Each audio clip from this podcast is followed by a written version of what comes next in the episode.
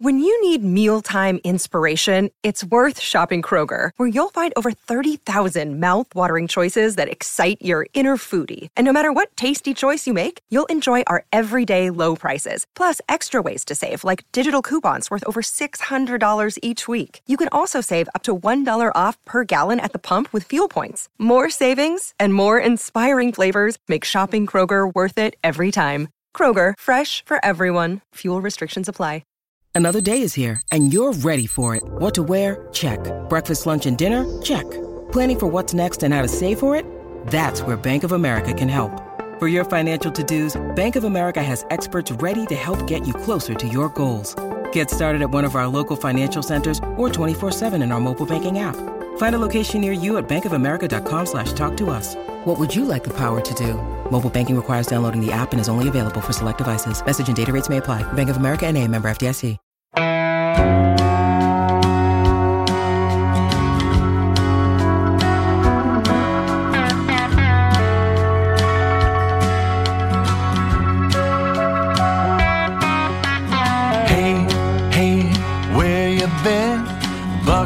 Talk is about to begin. Hey, hey, hey, come on in.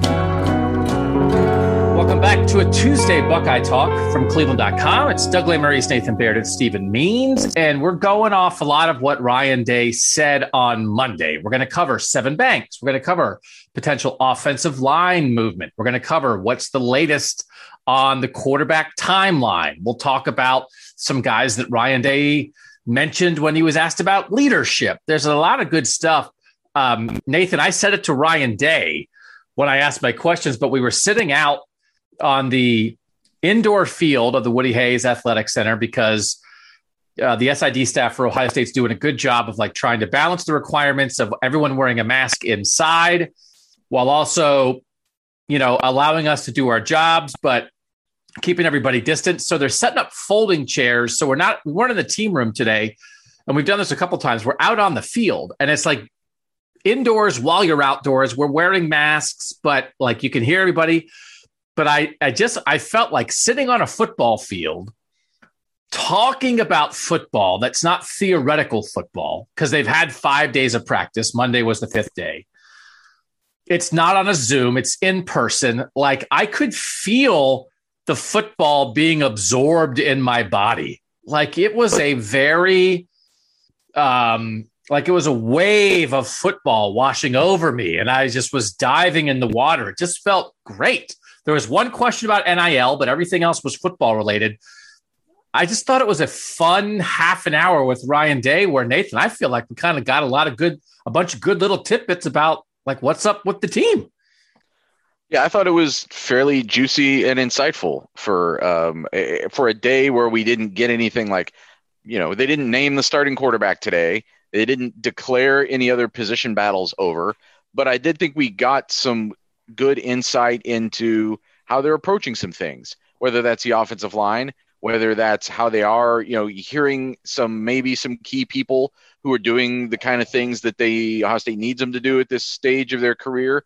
Just those sort of things. I think again, we, we only see a little brief glimpses. I'm glad we get them, but I thought today was a a day where Ryan Day um, let us behind the curtain a little bit on a couple things.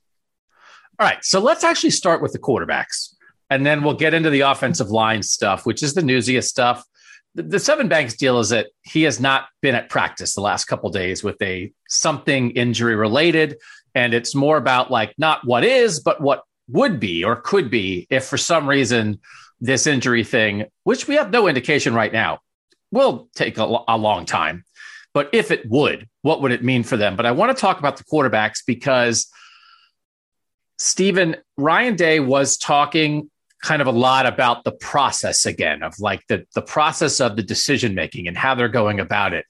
And I think somebody asked a good question sort of about putting them under pressure situations, right? And trying to figure out some things about them. Might have been Tony Gerdeman from Buckeye Scoop. Mm-hmm. And Ryan Day was saying, like, well, you know, ask them like I'm on them in practice all the time, screaming at them, getting on them, trying and that trying to create the situations where the game will be easy in comparison, but that it's Ryan Day. And listen, like Urban Meyer loved that kind of stuff. Apply so much pressure in practice that the game feels easy.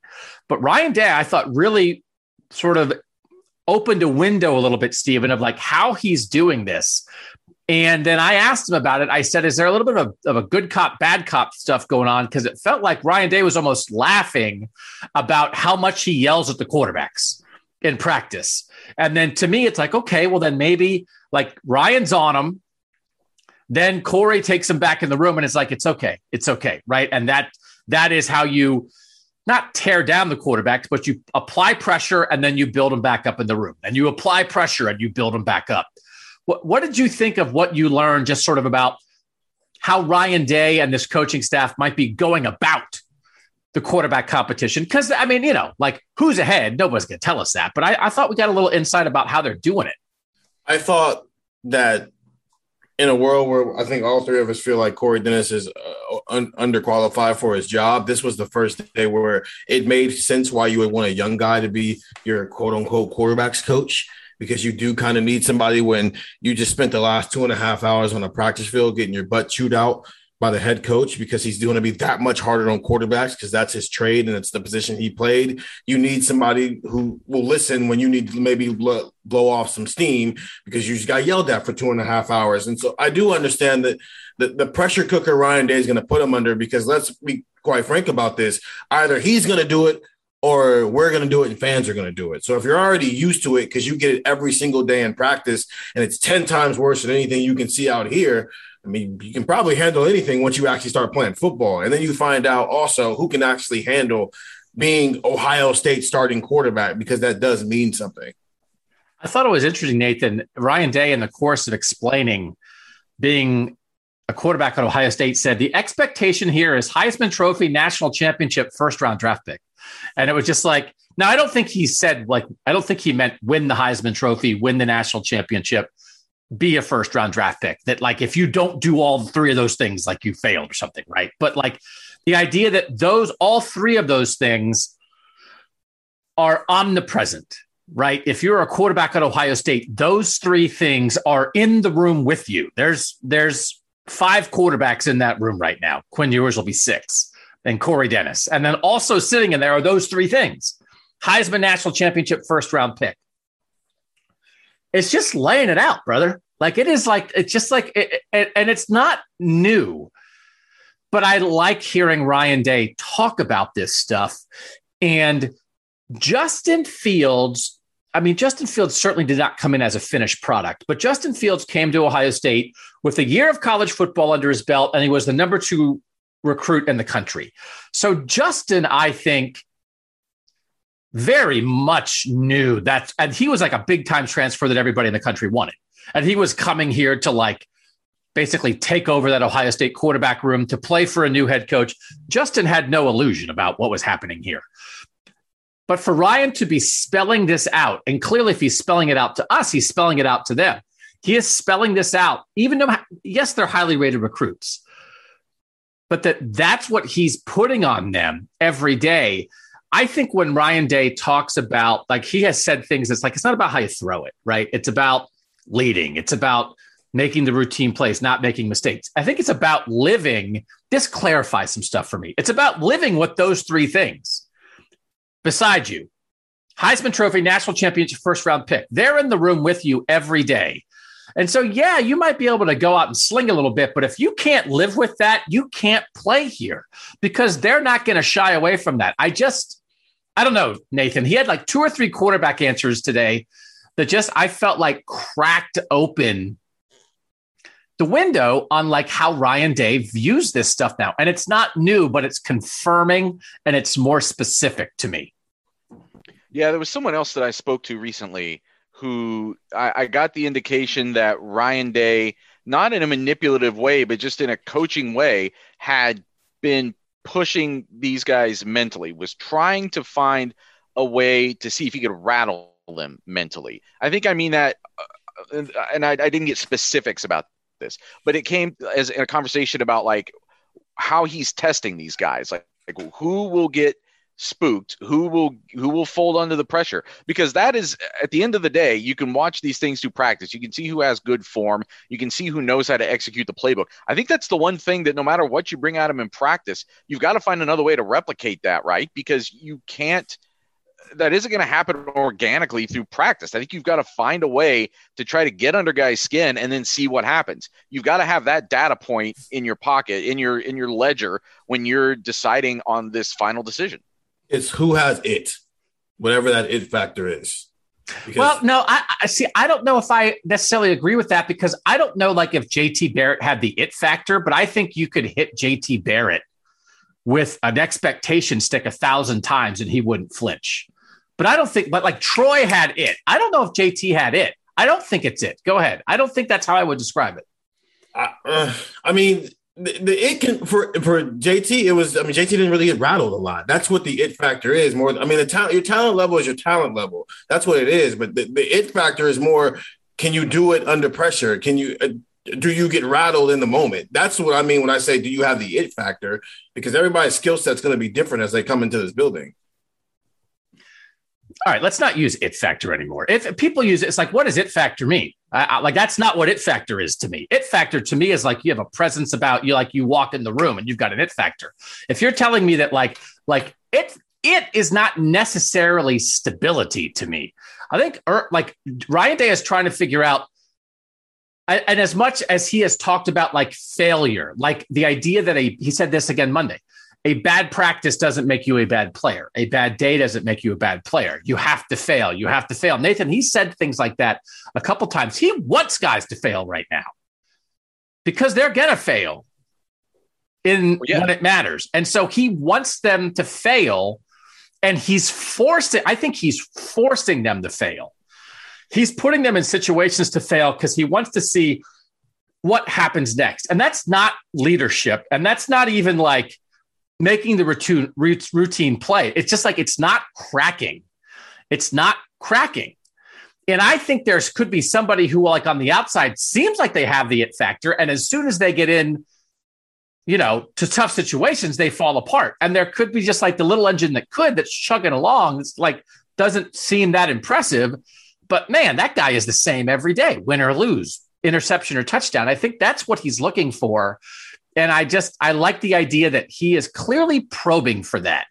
And Nathan, if he said, okay, by the end of this week is sort of maybe when we thought, right? End of this week, beginning of next week is like, okay, it feels like quarterback time. And he sort of said, like quarterback decision time. And he sort of said, yeah, maybe another week, though, that they might be two weeks away from a decision. And I think, Nathan, is because he's continuing that process. If it, and if he doesn't have an answer to who can handle failure, who's not going to crack, he's not going to announce a quarterback. It's pressure testing. It's just like any other process where you're trying to come out with an end result. Um, it, you're, pressure testing it. It's like you know we, we make all these analogies about um, automobiles when it comes to athletes. And it's like well you want to you know who's a porsche and who's a corvette and who who's a like you know any of those cars. You don't eh, are you going to buy any of those cars if you think at no point in the process somebody didn't drive it into a wall and find out what happens? Like that's what he's doing right now. I think you've got to do that because you've got to eh, again and with these guys there's even less data. With these guys there is even less practice data from the past year than there would have been for the guys who are red shirts. There so there's less you know inter squad scrimmage things like that where you could try that. Just you know less um and certainly no competitive data. I mean the guys didn't do that really when they got into games last year. So they've got to find a way to conjure that and and put them through that because doing it you know halftime of the minnesota game is probably too late. You've got to find a way to to and it's not going to be perfect because in some ways you can't completely replicate what it's like when another team is bringing completely unexpected things that you've never seen before, et cetera, et cetera. But you've got to find a way to to to um, try to replicate that because again, you, you've you don't know what these guys are going to do the first time they get smacked in the mouth. You've got to find a way to, to get there first. They have talked about like the data that they're keeping during practices. Urban was very big on that. Urban was like, you know, when he had quarterback battles, he was like, we're tracking every throw, we're keeping all the data, and like we're going to go by the numbers. Just like, you know, I, I, I don't, I think I don't know if people read it but all the Jacksonville writers, I read it on ESPN.com. I'm sure the other Jacksonville Jaguars writers wrote it recently, but they were having like winner loser day at Jaguars camp.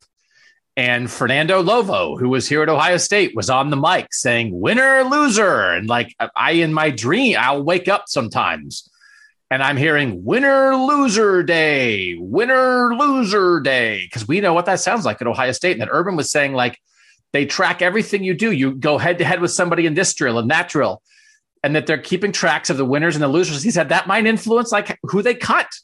That like I'm not making like subjective decisions. I'm going to be like, okay, listen, man, this guy went 31 and 19 in winner loser drills, and this other guy went 22 and 30. And so we're keeping the 31 and 19 guy. It's as much as they're keeping data in this quarterback competition, Stephen. This sounds like to me, I don't know how you data eyes not cracking. I don't know how you data eyes bouncing back from a bad day. Because I guess you can say, well, yesterday this person threw three interceptions, the next day they threw zero in practice. But this feels more like to me that Ryan Day is just like observing these guys in a lab, but it's not going to be a scientific decision. There's going to be some art to this. There's going to be some gut feeling of like this guy feels like he can handle it. That I don't know, maybe I'm reading that totally wrong but it feels like that's Ryan Day in a short amount of time. Well, it's not that short. He had all spring hairs now.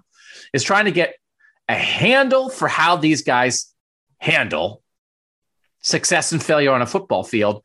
And that is going to be more about how Ryan Day feels about it than, well, someone had a 71% completion percentage in practice and someone else had a 66. Do you agree with that? Or do you think, no, no, no, there's a way that you can try to crack these guys and then still go by the data? No, I, no, I, I agree with you. I think you can't. There's no number for telling you, okay, this guy just threw a pick six. You know, let's see what happens the next time we call this exact same play and want him to make the exact same read and just make a better throw. Is he hesitant on the throw, or does he does he throw it as if he didn't just throw a pick six and he's just throwing it like he's rolling? What happens then? That's what when you talk about how you bounce back from failure. That's basically the question. There is you just did something very wrong and it went left completely. The worst possible thing that could have happened. Are you going to go again? Are you going to keep going and keep going and keep going? Or are you now hesitant to make that throw because in the back of your mind, you're thinking, man, I threw an interception the last time I did that and I don't want to do it again. So this happens on this podcast and it is what it is. But there are times when I feel like I have a revelation that is only catching up to what everybody else already realized. And so I feel like that might be happening here, but Nathan, after today, I feel like I have a much better handle on how Ohio State's going about this. It doesn't mean I know who the quarterback's going to be, but I feel like, oh yeah, okay, yeah, I get it. I get about how they're, I get how they're trying to find a quarterback, what they're looking for, what everybody's role in the process is. So I feel, and it's not only because I absorbed football from my folding chair up through my butt, Buckeye talk absorbing football through my butt. Do you guys, when you get back from practice after the uh, the turf field, do you have all the tiny black rubber pellets in your shoe every I day? I just found one on my laptop. I was flicking it off. It's amazing. Everybody like you guys listening know that the the they use old like ground up tires that are that are in uh, the turf field, and so it's like I mean they're not even this like the size of like a pinhead. And every day I have 30 pinhead sized pieces of rubber in each of my shoes and I dump them out all over my house. So it's not only that I have rubber in my shoes, it's that I, I, I feel like I have a better sense of it. Is it was it as did you have a lightning bolt? Did you have an like a light bulb went off over your head today, Nathan? Or were you just no, Doug? Yeah, this is what this deal has been the whole time. What are you talking about? Or did you feel like you learned something about the process today? like I said, I'd had that conversation recently that had been sort of in the back of my mind, um, and it's one of those things where it's hard to get. Um, it's hard to get like insight into what that means because now Ryan Day is saying that, but what does that mean? Does that mean he like just Uh, calls him and taunts him? Does it mean that he like does things in front of the whole team? What, what I don't know exactly the details of what what exactly that means. He And said he yells at him. He said It he means, yells you, at him yeah, it means practice you a throw lot, in, right? it means you you throw an interception or you make a bad read, and he's probably throwing a temper tantrum so everybody can see you messed up. Right, and because and I think you again, I think you have to do that because the consequences of a bad play, even in a con, even in a competition like this, all of them are occasionally making bad plays. So I think you have to find a way to ratchet up the consequences of a bad throw or an interception in practice. It can't just be that that happened. It has to be that happened and I got my butt chewed. It happens to be that that and I got laid into by the head coach in front of everybody. Like and then see what happens on the next play. That's always been from the start of this thing. That's what Ryan Day has come back to. It's not what happens there. It's what happens on the next play because that's the thing that that's the biggest unknown for him. I think still he knows these guys have quarterback talent. I think you could put any three of these guys out there and Ohio State can win football games. But which one is going to have the most uh, positive response to the next play after they get squashed? So, so let me ask this, and then we'll move on to the offensive line. Because really, I mean, this is great. It's a psychology experiment on how you run a quarterback competition. The listeners want to know who's going to be the quarterback. Does this, as I understand this, again, this podcast is just about me understanding the team I cover. How does this affect who we think it might be? Because if you watch and you say, man, CJ just looks right. CJ, the ball jumps out of his hand. He's he can throw, he can run. He's just got it. Like, why would it not be CJ? But if the answer, and I'm only saying this because CJ is the front runner in every way that we could imagine it, based off the spring game, based off sort of what we thought in recruiting, based off the order they take reps right now. But Nathan, does this crack the door on like, well, you know what? Like Ryan Day says, it's Kyle McCord because Kyle McCord was absolutely unflappable. Every minute, he throws it fine, he runs it fine. He is ready to handle this. I don't care how old he is. I don't care how much he's played or not played. I trust him in the fire that something is going to go wrong with our quarterback. And I know he can handle it because I've been screaming at him.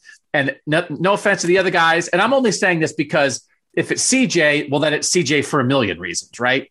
I'm just wondering does this crack the door on not the front runner because maybe we can't see what the actual evaluation is? And if you're nodding, is this why you've probably cracked the door more on Kyle than either Stephen or I have this whole way because there's this intangible thing that only Ryan Day knows. Only Ryan Day knows because he's the only one having the individual conversations with quarterbacks.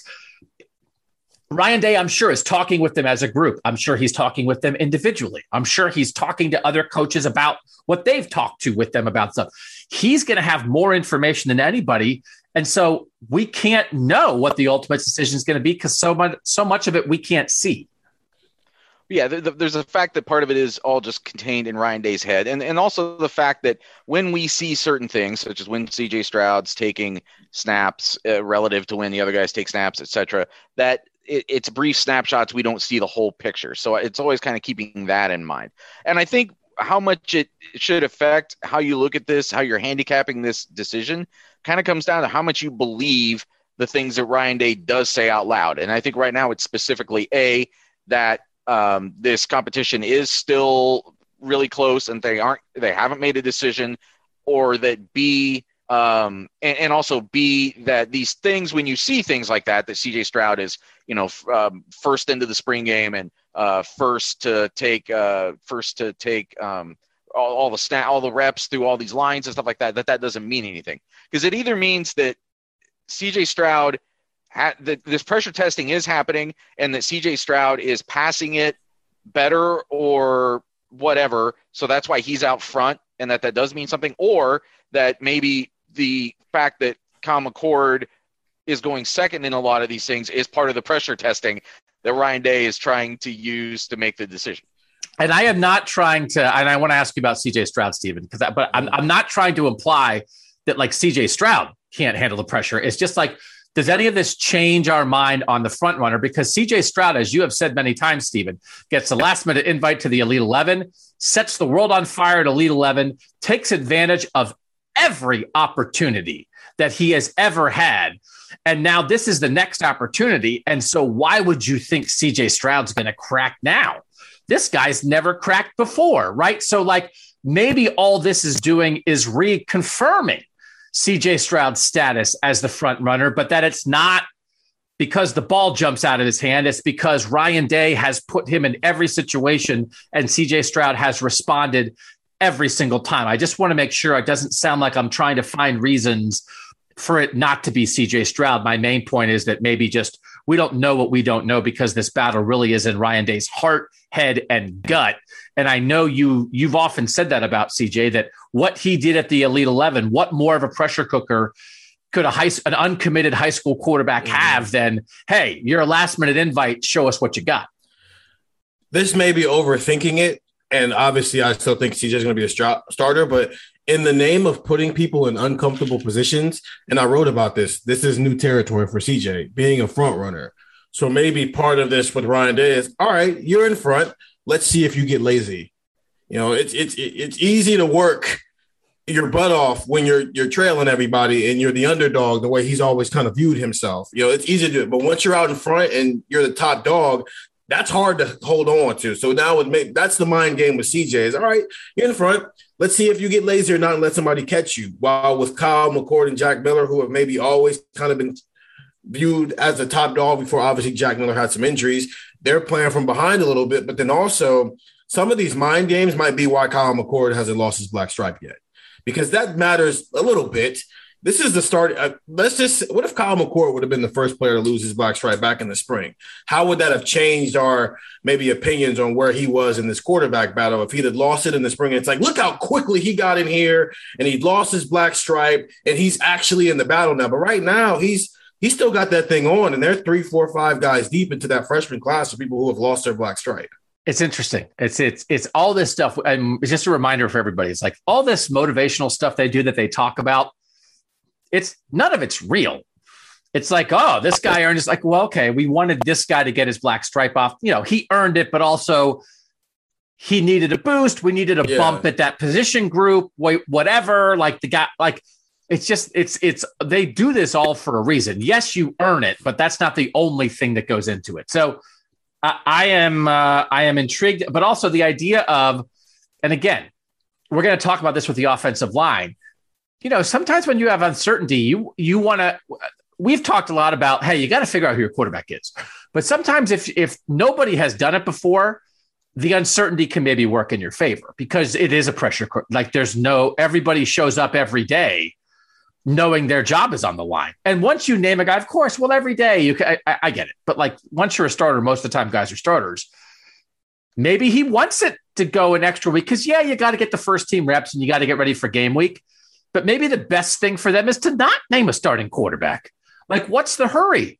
We still want to see, even if he knows who it's going to be, he still wants to put that guy under pressure. What more pressure is there than nobody's named the starter yet?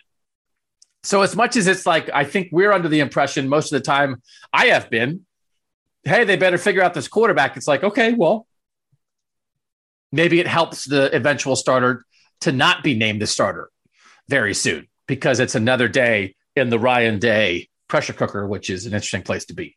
All right, we got to talk about the offensive line. We got to talk about Sevyn Banks and some other stuff. We'll do that next on Buckeye Talk. 614 350 3315. Thanks to everyone who has joined the tech subscription service recently. Thanks to everyone who has been along for the ride from the very beginning. Again, if you follow along, if you're on Twitter, you'll find like more outlets, not even just in our company, that are trying out tech subscription things. That's because you guys, for real, this is like a thing that like companies are all over the place are starting to use. And we started it. We weren't the first, but we were the first expansion of it. And if it had failed miserably at cleveland.com, and I've told you guys once, and I'll tell you again like the Ohio State Tech subscription was the most successful right from the jump. the Browns tech subscription and insider service has really picked up a lot too. The, the, our Browns people do a tremendous job. I would direct you, if you care about the Browns at all, I would direct you to cleveland.com slash Browns. You can click on the blue banner to sign up there for the whole Browns insider package. But you guys, our Ohio State tech subscribers, showed a new path in a in a kind of a niche of journalism that a lot of other companies are now adopting and they can point to our Ohio State tech subscribers as a success story. And so you guys made that happen. So thanks to everybody who has done that. Uh, you've done a service not just to us by keeping us employed, but you've helped the journalism world try to figure out like a new little wrinkle. So if you want to be part of that, we'd love to have you. We have great stuff pumping through there on a regular basis 614 350 3315, 14 day free trial, four bucks a month after that. Nathan. Offensive line is more interesting than we thought. And that is because it feels like they know who four of the starters are going to be but they aren't sure where those four starters are because they don't know who the fifth starter is. And they are now officially in the zone of searching, I think, for that fifth starter because I think it has become possibly apparent to them that the first most obvious option is not 100% for sure going to work. And it feels like that first most obvious option was if Harry Miller's your center, Paris Johnson's your right guard, and Thayer Munford and Nicholas Petit Frere your tackles, that Matthew Jones and Josh Fryar are battling it out for the left guard spot. And it feels like they have moved beyond that. And I think we would have thought the next move is is Luke Wypler your center and Harry Miller goes back to left guard like it was last year. But that is not what we discussed on Monday. Nathan, where are they on the offensive line and how intrigued are you by it?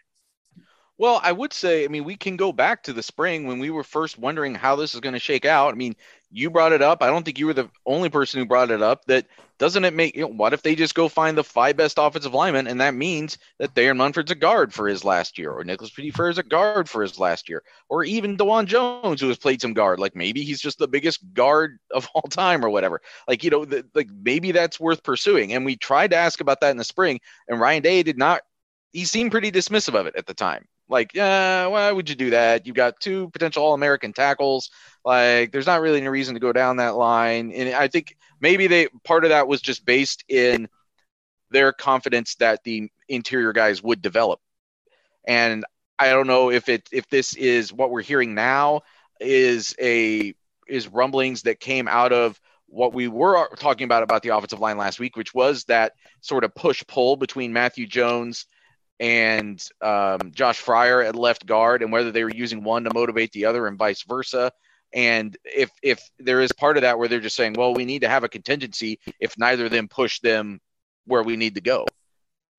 So I think this has made sense all along. And and if you just find your five best offensive linemen, the only surprise in it is that it seemed like that was something they moved on from pretty quickly, and now it is resurfaced. And Ryan Day saying that yes, they're moving guys in left to right, up, down, inside out, just trying to find that mix of the five best guys. I think that might be the smartest thing to do. Just find the five best offensive linemen and not worry about things like where they conventionally line up. Because I think he's right. There are some guys on that offensive line, and Thayer Munford might be one of them, who are probably not.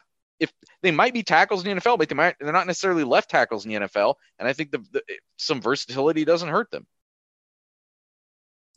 The, to be fair, what I was asking I and I did ask about it a fair amount in the spring. I was asking about it in terms of if you have Orlando Pace Jr. ready to be a tackle in Paris Johnson, why don't you move one of the veteran guys inside and let the guy who's clearly going to be a tackle in 2022 start being a tackle now? And by the way, no offense to Thayer Munford, Nicholas Petit Frere, he might be the best tackle on the roster. So, and a lot of times I think it's the smartest move is move the veteran and let the young guy play the position he's used to playing. So it's like Thayer Munford could play tackle in his sleep right now. Paris Johnson's kind of always been a tackle. Let Paris Johnson be the tackle and move Thayer Munford inside. And that is not what they did at all. Right. They were like, Paris Johnson's our starting right guard, and, and we're just not moving the veterans. The idea, Stephen, that, that now what could maybe happen is they move a tackle because Dawand Jones is going to play tackle is very interesting to me. But I do understand the idea that like Dawand Jones is massive and is probably too big to be an every down guard. And so that forces your hand. And I get that. But like, as much as I was curious about that in the spring, it was not for this reason. So this really, Dawand Jones was a name that was asked like three or four times on Monday. And, and Ryan Day said he has flashed through the first five practices and that other offensive linemen are coming up to him and talking about how well Dawand Jones is playing, that it's Dawand Jones that might move Thayer Munford or Nicholas Petit Frere to guard instead of Paris Johnson is what I did not expect, Stephen. No, because I don't know how much of this is Dawand Jones uh, flashing. I mean, I believe he's probably flashing. He's flashed at, at sometimes when he was in 2019 and when he got on the field as well, especially in that Northwestern game. But how much of this is less about Dawand Jones and more about Josh Fryar, Matthew Jones, whoever else you want to throw in there, not claiming that left guard spot? Because if they'd have known that information in the spring, maybe they would have this put Paris Johnson at left tackle then and moved uh, Thayer Munford and Nicholas Petit Frere on the inter- on the interior. But at that time, they felt confident that either Matthew Jones or Josh Fryar or Luke Wypler or somebody on the interior was going to claim a spot. And they felt that confident up until last week. And then obviously today we talked to them and things have changed. So that probably played a role in it as well. But it also I mean, takes me back to Donovan Jackson, and I wish he would have came here in the spring because that is probably your, your solution. Well, I don't know that in, in, in except in rare circumstances, a true freshman on the offensive line, I think, is the solution only when you clearly have a problem, right? It's mm-hmm. never the, I don't know that it's ever the first solution. And I talked about it a lot when Michael Jordan took over as a starter in 2016. And they admitted it over time that it was like, yeah, well, that's because they had some misses in recruiting and like they didn't have anybody else to do it. And all credit to Michael Jordan, he played well, but like that's not anybody's plan. It wasn't even the plan with Paris Johnson. Right. It was supposed to be Nicholas Petit Frere the entire time. So, like, if if if Paris Johnson's not going to be a starter as a, as a true freshman, like, who is right? So, um, I, I feel like that might be like the next one. Like, they might get there if this isn't it. But like to me, if you're thinking, you're probably thinking Jones, actually, probably first, right? And then it's like, okay, well, now Fryar's flashed at times. That's maybe you want Harry Miller ideally to be the center. All right, maybe it's Fryar Jones. If it's not Fryar Jones, I still am a little unsure about why the next thing up, or maybe it is, is wouldn't be Wypler at center, Miller back to guard. But Dawand Jones is flashing. He's forcing this. But then I think like the fourth thing is Donovan Jackson. It's like, well, okay, fine. Play the five star guard. Nathan, and I don't, I don't, I don't know that we need to spend much more time on this because on Tuesday, we are scheduled to talk to the offensive lineman and to Greg Studrawa. And this is all we're going to talk about. So on the Wednesday podcast, we will talk about this more with much more information. So we are giving you guys a little glimpse about like what is happening. This is a possibility. But Nathan, just like if you had to guess based on the knowledge we have Monday, which is less than we'll have on Tuesday, what do you think is going to happen? Do you think this is just like, hey, moving stuff around? It's still pretty early in camp. We're testing stuff out, and we're going to wind up back at a spot where it's Munford and Petit Frere at tackle, and they are going to pick between Jones and Fryar? Or do you really think that this could be a solution? And one of the ideas, I guess, is like if Dawand Jones is the right tackle, maybe Petit Frere goes to left tackle and Thayer Munford your left guard. And now your starting lineup is Petit Frere, Munford, Miller, Johnson, Jones man, that is not where we thought we were. But does that sound actually realistic to you potentially? It is where we thought we were, just with a different Jones and in a different place. But yeah, I mean, it's, um, right. I, I mean, it's it's completely plausible to me. Like, I don't know why if if those are your five best offensive linemen, I don't know why you wouldn't do it. Like, what's the drawback to doing that? I don't see a drawback to doing it. Well, I mean, one drawback based on how they talked about it in the spring is like, well, we have two of the best tackles in the country, and now we're going to have are, instead of having like two of the best tackles in the country and they're both returning in the same spots, we're taking one tackle and moving him to the other side, and we're playing a third year guy who is really looked good in practice, but has never done it before. And those are now our two tackles for our young quarterback. And our most reliable guy, we're now moving to guard.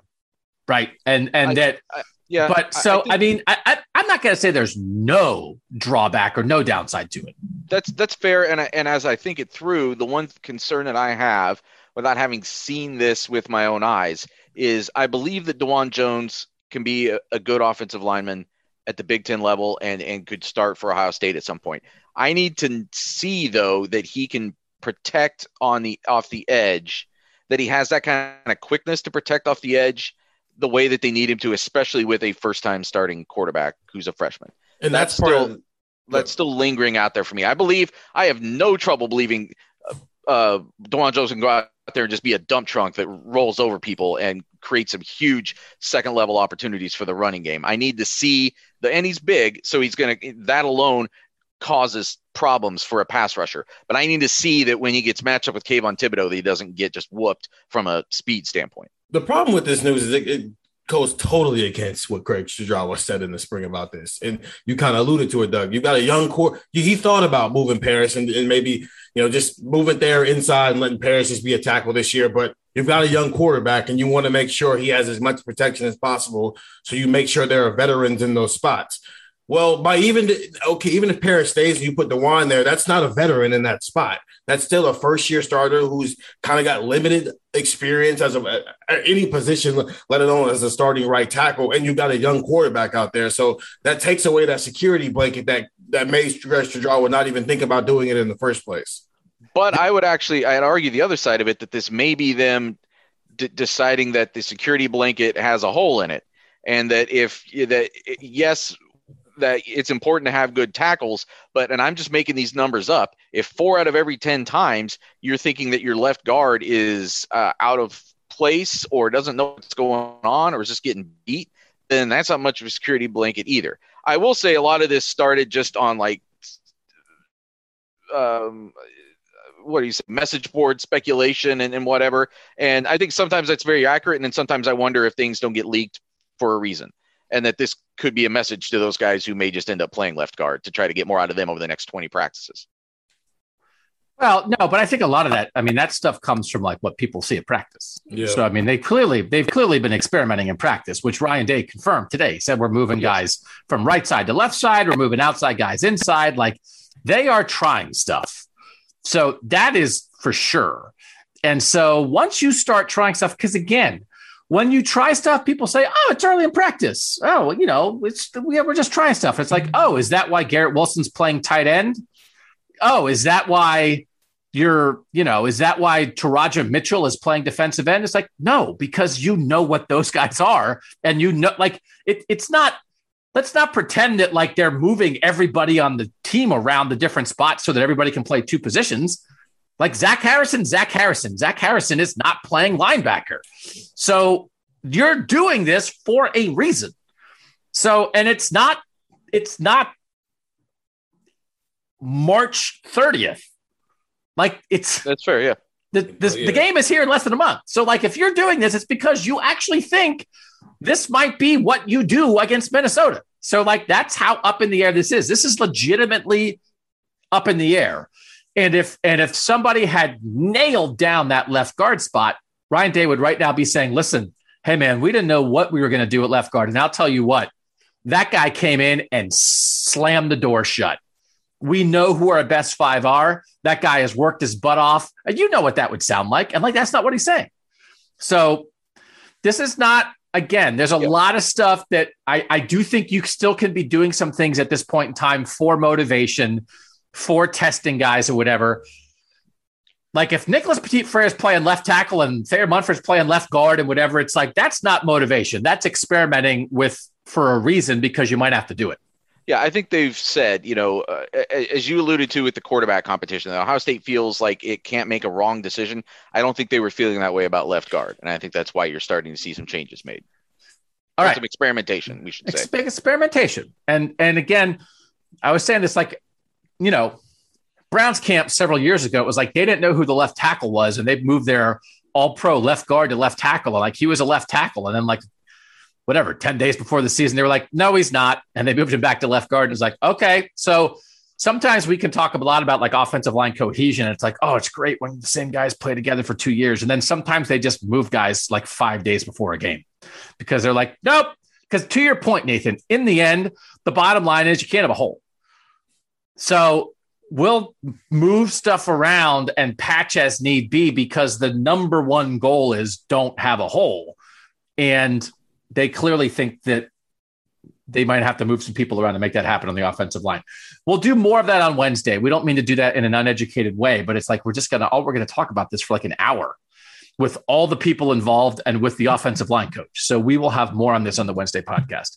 Quick break. We'll be back talking about Sevyn Banks, what the Buckeyes need from him, and what it would mean if he was not out there. Next on Buckeye Talk. Back on Buckeye Talk, talking about Sevyn Banks and what what was the word Nathan? Did Ryan Day said he tweaked something? It sounded like a minor thing, but he's been out of practice for a couple days. Yeah, I think anything that keeps potential or presumptive starters out of practice is not nothing. Especially a guy who missed a lot of the spring with an injury. So let's not let's talk in theory. There is no reason at the moment to think that this is a serious thing for Sevyn Banks. But you know, it's a minor setback again, for, as as Nathan mentioned, for a guy who also missed time in the spring. So we had a discussion on a video today, and then the video was too windy. We couldn't use it. So we'll have the discussion here. But by the way, if you guys aren't subscribed to our YouTube channel, I'd try that because that's where we're doing one days when the wind doesn't screw us up, sort of like the instantaneous reactions to practice slash interviews that we just uh, we're just in a flow with the morning pods and to try to race up a pod and get it up at six o'clock in the evening and whatever. And we're trying to write whatever, just not how we're doing it. But if you want to know like a five minute version of like the most pressing things, of course, you can read our stories at cleveland.com slash Buckeye Talk or cleveland.com slash OSU. It's both either they're slightly different, but not a huge difference yet. We'll let you know when we get slash Buckeye Talk exactly where we want to get it. Anyway, go there, read our stuff, but you can go to our YouTube channel. Just it's Ohio State football and cleveland.com and search for that on YouTube and you'll find it. Get subscribed to that. And we have the instantaneous reactions there. We had a little debate about Sevyn Banks in that video. And then Nathan very nicely to the YouTube audience teased a Baird theory about the secondary, which he said he would reveal on Buckeye Talk. But let's save that and let's Stephen and I sort of disagreed on the idea of what would happen if, for instance, and it's only an if, no reason to think this, but how big of a deal would it be if like Sevyn Banks wasn't ready for the start of the season? Stephen, what was your take on if Sevyn Banks would not be around, what it would mean for the Ohio State defense and cornerbacks. Yeah, my whole argument is just it depends on what you think when you hear Kerry Coombs say he's confident in the development of some of these second year guys and just the overall depth of the position. I understand that if, if Sevyn Banks cannot play football this year, especially these first two weeks of the season. That's a big hit. I'm not going to take away from that. That's the guy who is presumptively the best player in that cornerback room for them. But from a depth standpoint and who you can put out onto the field, I, I think they'll be fine if you believe if you are believing what Kerry Coombs is saying with the development and how far some of these guys have, have come from a development standpoint, and also the idea that they were going to rotate guys anyway. I think they'll be fine. Do you do you believe it? So of course it depends. Like, do yeah. you believe it? You think he's like you think he feels good? Like, and do you believe in them? Like, are you ready? Because what you're talking about, right? You're talking yeah. about uh, Ryan Watts, Legend Cavazos, and it just feels like Cam Martinez is more in the slot. So mm-hmm. it feels like that's that's primarily who you're talking about, unless you're talking about true freshmen. No, no, and no, Hancock Johnson and guys like that. It's primarily Watson Cavazos. It's primarily Watts, Cavazos, and then what I was able to see in a small chunk from Cam, Cam Brown. I, Jacalyn and Jordan are great, but they got here a month and a half ago. That's just what about Denzel Burke? What about Denzel Burke as a guy who's been here since the spring and is a name that Ryan Day brought up today and said he does not look like a freshman. I would imagine he's been getting some of those Sevyn Banks reps in practice the last couple days, mm-hmm. which is why people are saying he doesn't look like a freshman. He would factor in too, right? Yeah, he would. But it's it, it's it's interesting uh, it, to something Kerry Coombs said last year about it's not the same with outside corners who are freshmen as it is with defensive ends who are freshmen. You can just throw them out there in a passing down and say, go get the, the quarterback and let's see what happens. You're out there on an island by yourself where if you mess up at the line of scrimmage, it's seven points. And so I love what they've said about Denzel Burke, and what that means is next year, I should next spring, I should be looking and saying, should he be in the rotation? Maybe he mm-hmm. can steal a job as a sophomore, but I am just far from a true freshman corner who is playing on the outside, especially, is going to have much of an impact because of what Kerry Coombs says. Okay. So I said I think it would be a big deal that to me, and we could have this discussion here a little longer, and we're having it off the top of our head, and it's probably its own podcast. But if you said, name a player that you would not want Ohio State to be without against Minnesota and Oregon, so if you'd say, well, I think Zach Harrison's really good, it's like, well, okay, well, they have Tyreke Smith and they'd probably just like all of a sudden play Jack Sawyer a lot more than planned and and JTT and Javontae Jean-Baptiste. And, you know, I, I, feel pretty good about the options behind Zach Harrison. Not that he's not good, but I feel better about the options. Haskell Garrett, same thing, right? They're going to rotate there anyway. Uncertainty, but also defensive tackles a little there's not as much, it's not as urgent as corner. Linebacker, are we sure anybody at linebacker is so much better than anybody else? Even Teradja Mitchell, who Ryan Day praised on Monday as being a leader, a vocal leader. You know, I, I don't think if they weren't, if they didn't have Teradja Mitchell, who's never started for the first two weeks, I don't think it would blow a hole in the defense, right? Josh Proctor, right? Okay. Reliable. Yeah. It's like Bryson Shaw, Marcus Hooker, the two guys that, that Ryan Day mentioned as the next guys up there. Like, okay, I'd be a little nervous about that if that's where you were going as frontline guys at safety. But Sevyn Banks clearly, to me, would be first up on the defense. Offensively, well, they have four tackles they're happy with, right? I mean, is anybody on the on the interior offensive line so good that you're sure? I mean, Paris Johnson, okay, but like you're a, a right guard who's never really played before. Running back, they got a bunch of dudes. Receiver, as good as Chris Olave is, I think they just flat, they'd slide in Julian Fleming or Marvin Harrison Jr. and like try to roll. Nathan, like I think if we did that exercise, I might put Sevyn Banks first. He might be my number one thing of like a guy I would not want to see them try to go without for the first two games. Now, if we're talking for the season, I wouldn't want to see him go without Olave for the whole year, right? Like I wouldn't want to see him go without Thayer Munford for the whole year, right? Of course, like I'm not saying Sevyn Banks is the best player, but I think it's possible that that player at that position, there is the biggest gap between the certainty that he provides, because he's much more certain than Cam Brown. I mean, he played all last year. Cam Brown was hurt. Mm-hmm. He is by far the most certain thing at a very uncertain position. I think that's where the gap is the biggest. I think he would be first on my list, which is why I can't get to, I think they'll be fine if for whatever reason. And again, this is all an if theoretical discussion. We are not here to freak you out about Sevyn Banks because we don't have enough information to tell you what it is. We're just telling you he's not been at practice the past couple days. He Nathan, has not practiced. He has not practiced. He's yeah. around. Mm-hmm. An injury is preventing him from practicing practicing at the moment. Nathan, I'm not asking you necessarily to list your top three guys or whatever, but is how what do you think about the idea of, of no Sevyn Banks if it came to that?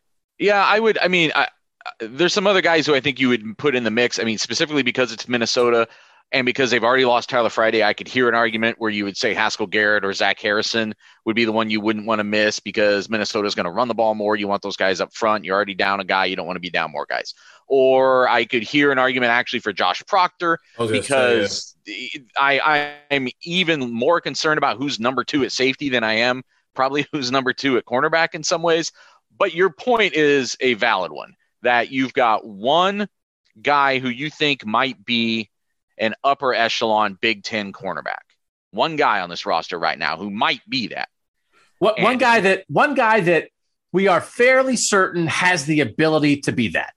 Yes. Maybe Cam Brown could be that. Maybe Ryan Watts can be that, but Sevyn Banks has put some stuff down and to back up that idea. Yes. For 2021 is the crucial thing. And who well, is ready to be that on day one of the 2021 season? And, but I don't want to say like I don't I don't want to rule out the idea that Cam Brown could be an All Big Ten player this year. But man, I'm not, I can't you can't bank on that for Minnesota and Oregon the way you would feel about Sevyn Banks and what he's done. And I think it's just the security that it would give the whole defense to have him out there, a familiar guy who has who went through an entire year. I don't believe Sevyn missed any games last year. If I'm, mm, I believe he played no, all he every game. So uh, you know they don't have that many of those guys on this defense that missed no games last year. So to have a guy and who started every game, so I mean led this team in pass breakups. He had almost twice as many pass breakups as anybody else. Like he's a good football player, and there aren't enough proven good football players on this defense yet. So you're right. I mean to to be without him for week one, and again we're a long way away from that, but I think it's worth having the exercise because I think it takes us to another conversation that I was alluding to before about what really is here from a from a talent standpoint in the secondary. So let's do that because we all we've talked about it generally a lot and specifically sometimes, right? We know there's the recruiting dip in the secondary. It's coming now. Jordan Hancock's a highly rated guy. JK is, I'm getting JK Johnson. It's JK Johnson. JK Johnson is a highly rated guy, right? Denzel Burke is opening some eyes, but they are all true freshmen. That's hard. That's just hard. So if if you're ready to play true freshman, okay, some of those guys have a pedigree, but the other guys we're talking about, the guys that normally would be ready to play. Nathan, what is your point about this? So this struck me the other day, and I don't know what brought me here, but I, I started thinking in my head about the depth of this cornerback room and where those guys are from a perceived talent standpoint relative to where we were a year ago talking about the running back room you had a situation last year where there was no TreVeyon Henderson in that room and there was no J.K. Dobbins in that room. It was all guys who were modest, modestly ranked recruits. Master Teague, Marcus Crowley, Steele Chambers, Miyan Williams, um, and then even Trey Sermon coming in over the top of all that. There were questions about what his level was. And I felt like the overriding conversation we kept having then was this is maybe not the talent level Ohio State needs out of its running back room. That these that these guys are fine football players and they're good for a depth standpoint, but do they have frontline guys out of this group? And we would, you know, we the same people, you know, Miyan Williams is a good example of that. Like people saying, like we, we didn't even think like, you couldn't get through a season with Miyan Williams and make the playoffs, right? You couldn't get through a season with Steele Chambers or Marcus Crowley and make the playoffs. Well, go and look at where all these yeah. cornerbacks were ranked. Like there is no upper echelon cornerback from a from a recruiting standpoint on this uh, among the people that we think are really in the mix to play. I, will just this list of guys: um, Burke, Watts, Cavazos, Martinez, Cam Brown, and Marcus Williamson. I'm leaving out Lathan Ransom because he was technically listed as a safety back then, and obviously the position he plays for Ohio State balances between them. But those six guys, of those six guys, the highest ranked guy was Marcus Williamson at 182. And four of those guys are 200 or lower. Three of them are 300 or lower. Legend Cavazos 352. Cam Martinez and Cam Brown, ironically, being both Cams, are both 323 in their respective classes. So it, it's just, I think a little bit we have, for some reason, assumed that something great is coming out of this cornerback room. And I don't think the recruiting – we we're and we're not expecting we're not holding them to the same standard that we do at other positions i think. I think if ohio state right now had a bunch of guys at receiver who were ranked in the 190s max and down in the 300s and that was your receiving corps this year i think we'd have a lot of really we'd be talking about how concerned we are about this. And i feel like we're we've been a little maybe too quick me as much as anybody to put full confidence that some of these guys are going to be really good big 10 players as soon as 2021 for for starters, the problem is the, the guy who should make you feel fine because because if Sevyn if Sevyn Banks couldn't play is if Clark Phillips was here and hadn't you know you know flipped to Utah on signing day because but, because of Jeff Hafley's situation. But to your point, real quick, but real quick, real quick though, that was true of the running back room last year too. Right. And it didn't prevent us from talking about that running back room in a very realistic way. I don't know if yeah. we completely talked about this cornerback room in the same realistic way, but we may also be giving some of this is probably the Kerry Coombs benefit of the the doubt too. It's that, but then also there's a lot of guys that they've brought into this room over the first two years who weren't necessarily playing defensive back in high school. And they just kind of saw that. And like Cameron Martinez was a quarterback and a punt returner and everything else his team needed. Denzel Burke had never taken a snap as a corner until he got to Ohio State. Uh, Legend Cavazos first year playing corner at IM, he was playing safety most of the time at IMG, and then he he, he practice corner his senior year to get ready for here, but also he played at IMG where it's a bunch of elite athletes there. And so it seemed like with this this 2020 class, especially with the secondary, there is a lot of, I guess, hidden gem types that when we're kind of talking about them all as if they're all going to hit that way. They're all in the what 180 to 250 range, and we're a lot of them, it feels like they might be able to outplay those rankings. Get 350 range, and it, with some of these guys specifically, it, it, feels like they might be able to outplay those rankings because of some of their natural gifts that maybe weren't being used at the high school level. I mean, if Ohio State's offensive, and uh, by the way, Sevyn Banks also, I didn't grab him, but he's somewhere down in the 200s too. Yeah. If Ohio State's offensive line, potential starting offensive line right now was all guys ranked 182 or lower, we'd be having our hair would be everybody's hair would be on fire. Well, I, so I like I don't disagree with your saying about where the cornerbacks are ranked. I think I disagree. I, I think we know this isn't good enough. Like I, I don't know what the I don't know why. Like this, this is not how their secondary should be much better than this. Mm-hmm. But Sevyn Banks. So let's like go guy by guy, and and at the moment it's compared to last year that it's like I think it can't be worse than last year right? When they had a really highly rated guy who like didn't play that well and Shaun Wade. Like right. he was fine, but he didn't play like a top 50 national. Like a guy who was a number two corner in the country and the only guy rated higher than him was a third pick in the NFL draft. Yeah, he just he just did. So okay, so Sevyn Banks is your number one corner. He's not as good as a normal number one corner at Ohio State. Uh, we've had that. We know that. He's sure. not Marshon Lattimore or Jeff Okudah or right. Denzel Ward. But he might be on the Olave path of like he's a guy like in the 200 to 300s who's kind of played better than his ranking and he's been around and he's shown you enough so that you think he's good. Like he's been a good Big Ten football player. Cam Brown, Cam Brown, I is a guy, yes, who was a lower rated guy who has not played much. And in a world where Denzel Ward, Gareon Conley, and Marshon Lattimore were here, like would probably not be on the field. So I agree with that. And then in the slot, it's like, well, I don't think Marcus Williamson is good enough. And that might be wrong. And I don't, I keep trying to not be overly critical of Marcus Williamson because he played a bunch last year. But I think if if that's your answer, it's not probably good enough. And the reason that I'm encouraged is because A, Lathan Ransom, who is a safety who's playing slot corner, cover safety, whatever, who is a higher ranked guy, right? He's like in the 120s or something, right? Like he's a higher ranked guy who I think I, there's a reason to believe in him. And then Cam Martinez Ransom was 167. Okay. So he's like the higher higher ranked than anybody else we're talking about. Yeah. And then I think Cam Martinez potentially is a throw out the recruiting ranking guy, which I don't want to pick and choose and just be like, oh, I'm a I'm a I'm a stars matters guy until there's a guy who No, but that's fair. He that's was fair for him, yeah he's making a transition. He's a really good football player and a really good athlete. And you just kind of had to figure him out. And I think Ohio State has figured out what they want to do. So I think it's possible that Ransom and Martinez might really be a legitimate, like Ohio State standard of an answer at slot corner. I don't think the outside corners are good enough, which is why, again, on the national podcast, we said they have the worst defense of any of any national title contender. And if they had Jeff Okudah, like I wouldn't say I wouldn't say that. Or if they had Jaheim Singletary, who's now not here, but even like the guys who were coming, right? Like uh, Singletary decommitted, but Ryan Turner and everybody else, Steven, like they have some more guys coming. Mm-hmm. Jordan Hancock's going to be a fix. Jordan Hancock is going to help fix this. J.K. Johnson is going to help fix this. We just can't expect him to do it this year.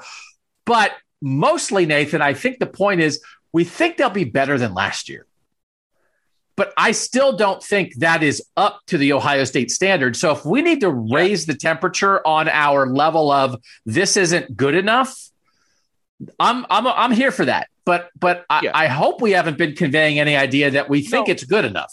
No, no, no. I don't think it's that we think it's good enough, but I think it's worth maybe putting it out there that um, that to temper expectations a little bit. That just because somebody beats out um, Marcus Williamson doesn't mean at you're you're jumping from a, a, grade level or whatever at that position. You know what I mean? Or that if someone emerges and takes some snaps from Cam Brown, I still don't know that that's the 2021 solution to making this a really strong defense again. I think that's maybe just the way we should. I don't. Not that we were again. Not that we were saying that if uh you know if Ryan Watts starts this year, then that's the you know he's going to turn this thing around. I don't think we've gone that far. But I think it's just worth reminding people that we're still dealing with a, a level of talent here that if it were happening at any other position, we would be talking about the ceiling that's on that. Maybe that's maybe that's a different way of saying that. This also, is, go ahead, Stephen. What's going to help with this is, yeah, we all know this is not good enough from a, from a number standpoint. What might help with this, though, is that we all expect this defensive line to be better and to get home a little bit more often. That can take some of the ease off of that. Last year was that combination of both, not getting home, also having a secondary that lacked in a level of talent that it needed to have. But I This- think the real way to say that is that it has to get home more this year because the talent level isn't jumping in the secondary. This is the last year of the dip because next year, Jordan Hancock's going to be an answer, and J.K. Johnson are going to be answers next year. Cam Martinez is going to be an answer next year, right? Like it's a third year guy who's making the position switch. Like uh, this is the last year of it. But let us not, let's make sure we don't pretend that this is not still in, you're still in that. Like you can see the blue skies. You can see them off in the distance, but this is still you're in some storm clouds, right? Like you can see the storm is almost past, but it's still raining on you in the secondary. So, yeah, worth saying. But again, also, and again, uh, uh, and I have a lot of trouble with this on the playoff show. There, there, and I have trouble remembering what I said on the playoff show and what I said here. Did I say the thing on here about like the further you get away from recruiting, it's like your first Yeah. year, it's kind of Yeah, like yeah, yeah. 100%, We talked about that 80%, the right? So, like, I do think that makes sense. And I don't want to like be criticizing Sevyn Banks as a fourth year player because his recruiting ranking wasn't high enough. Like, he's good. Nathan, I think they are one guy away from being fine at corner. It's just that the one guy is Marshon Lattimore. Because if you had Marshon Lattimore and all of a sudden Sevyn Banks is your second best outside corner, and all of a sudden Cam Brown is like a rotational or best backup corner, and all of a sudden, or Cam Brown can help out in the slot, and now you're saying that between Cam Brown, Lathan Ransom, Marcus Williamson, Cam Martinez, you have an answer there, whatever. Ryan Watson, Lejond Cavazos, you're not going to need them, but they're there for depth. Like you just knock everybody down a peg. They are missing the first round corner. Now, Sevyn Banks go prove us wrong, go be a first round corner. But they are missing that obvious guy. And I think that the result is that everybody in the cornerback room is one step higher than they should be. Sevyn Mhm. Banks should be your second best corner. Cam Brown should be your third best corner. Ryan Watson, Legends Cavazos should be backups who are probably not yet going to play, but are good depth if you need them, but you're not going to need them. And instead, everybody is one step higher. And that leads to questions and some pressure, I think. And I think there's probably people listening to this podcast right now are, are saying like, oh, cornerbacks who were ranked in like the 200s or lower when they were prospects. You mean like Denzel Ward? You mean like Damon Arnette? Guys who were you know first round NFL Oh, for draft sure. picks? Fair mm-hmm. point to make. So it's just how many of those hit in one year, and do any of them hit in one year? Because those are guys that are sort of the exceptions that prove the rules to guys who are ranked in 200, 300s. I'm not saying I'm not predicting devastation. I just wanted to bring this perspective back because I don't know. We I think for for whatever reason we have at times jumped over the the rating that these guys come in with. And i'm you know how i am as far as the sketchiness of sometimes of the ratings. But we jump over that conversation. It felt like we had jumped over that conversation a little bit with these cornerbacks in a way that we haven't at other positions when we talk about the guys who might emerge at those positions. Well, and I think one of the reasons is because it's been fixed. It's just not an instantaneous fix. Because the reason, not well, necessarily with these guys well, no, that's what I'm saying. But like most of the time when we talk about that stuff, it's like we feel like a coach at a position had a recruiting failure and the coach is still here. Right. We talked about it a lot with running back because Tony Alford whiffed in the class. And it was like there was a direct effect on the team, and Tony Alford's still here. And it's like, man, is he going to get this figured out? And of course he did. I mean, first of all, he helped get Trey Sermon here, and Trey Sermon was a heck of a late season patch last year. And then he got TreVeyon Henderson and Evan Pryor. But like we know, the recruiting at cornerback wasn't good enough for a while. Well, that was while Kerry Coombs wasn't here. Now he's here again. Now the recruiting is better again, although losing Jaheim Singletary hurt. But right, so the ant it's been answered. It's just there's a lag, right? It's so this they're still caught in the lag. But it is a it is a point worth making if you felt like we had not made that clear before because I don't, it is not an instantaneous snap your fingers, the defense is fixed. The best part of the defense last year was the linebackers. They lost all the linebackers. None of the linebackers have played. We're assuming Zach Harrison's going to look like Chase Young junior Mhm. except he hasn't so far in his career. He's been good. He has not been great. Haskell Garrett, we think, can replicate an All American season that felt like was kind of surprising when it happened, but we don't know how much of that was because Tommy Togiai was next to him tying up blockers and all that kind of stuff.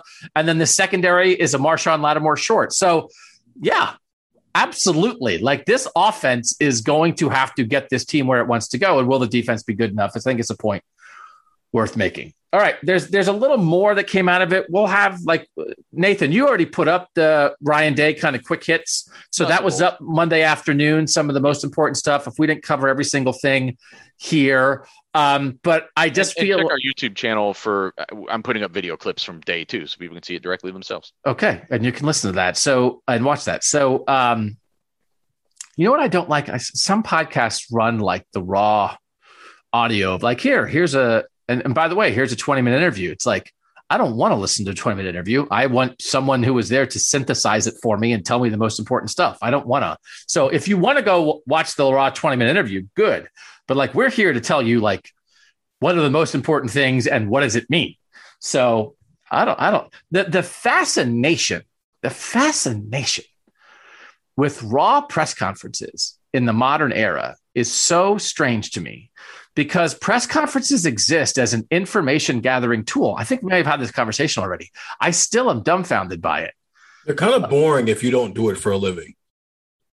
Yeah, we're there because you don't want to be. Yeah. You don't want to be there for 31 minutes talking to somebody in search of a good two minute thing. Like, why? Why? Uh, like, the, But you're not gonna get because usually the best quotes in just sports writing in general don't typically come from a press conference. They come from you sat down with a guy one on one, or you were with him in the locker room. Very rarely are you gonna get something that juicy from a podium.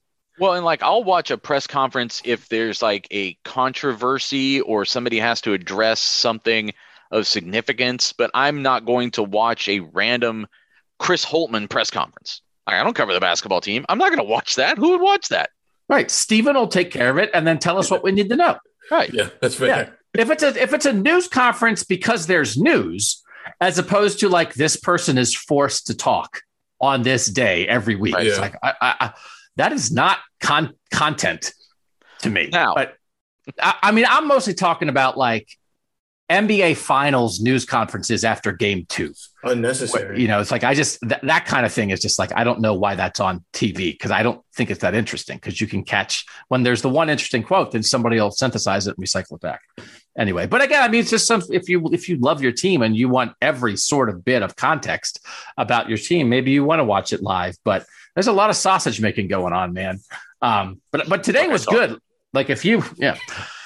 If I mean, if you watched on Monday, if you watched Ryan Day on Monday, I thought, I, I mean, I thought almost every question was interesting and got an answer that related to what type of football team Ohio State will be, which is my favorite kind of press conference.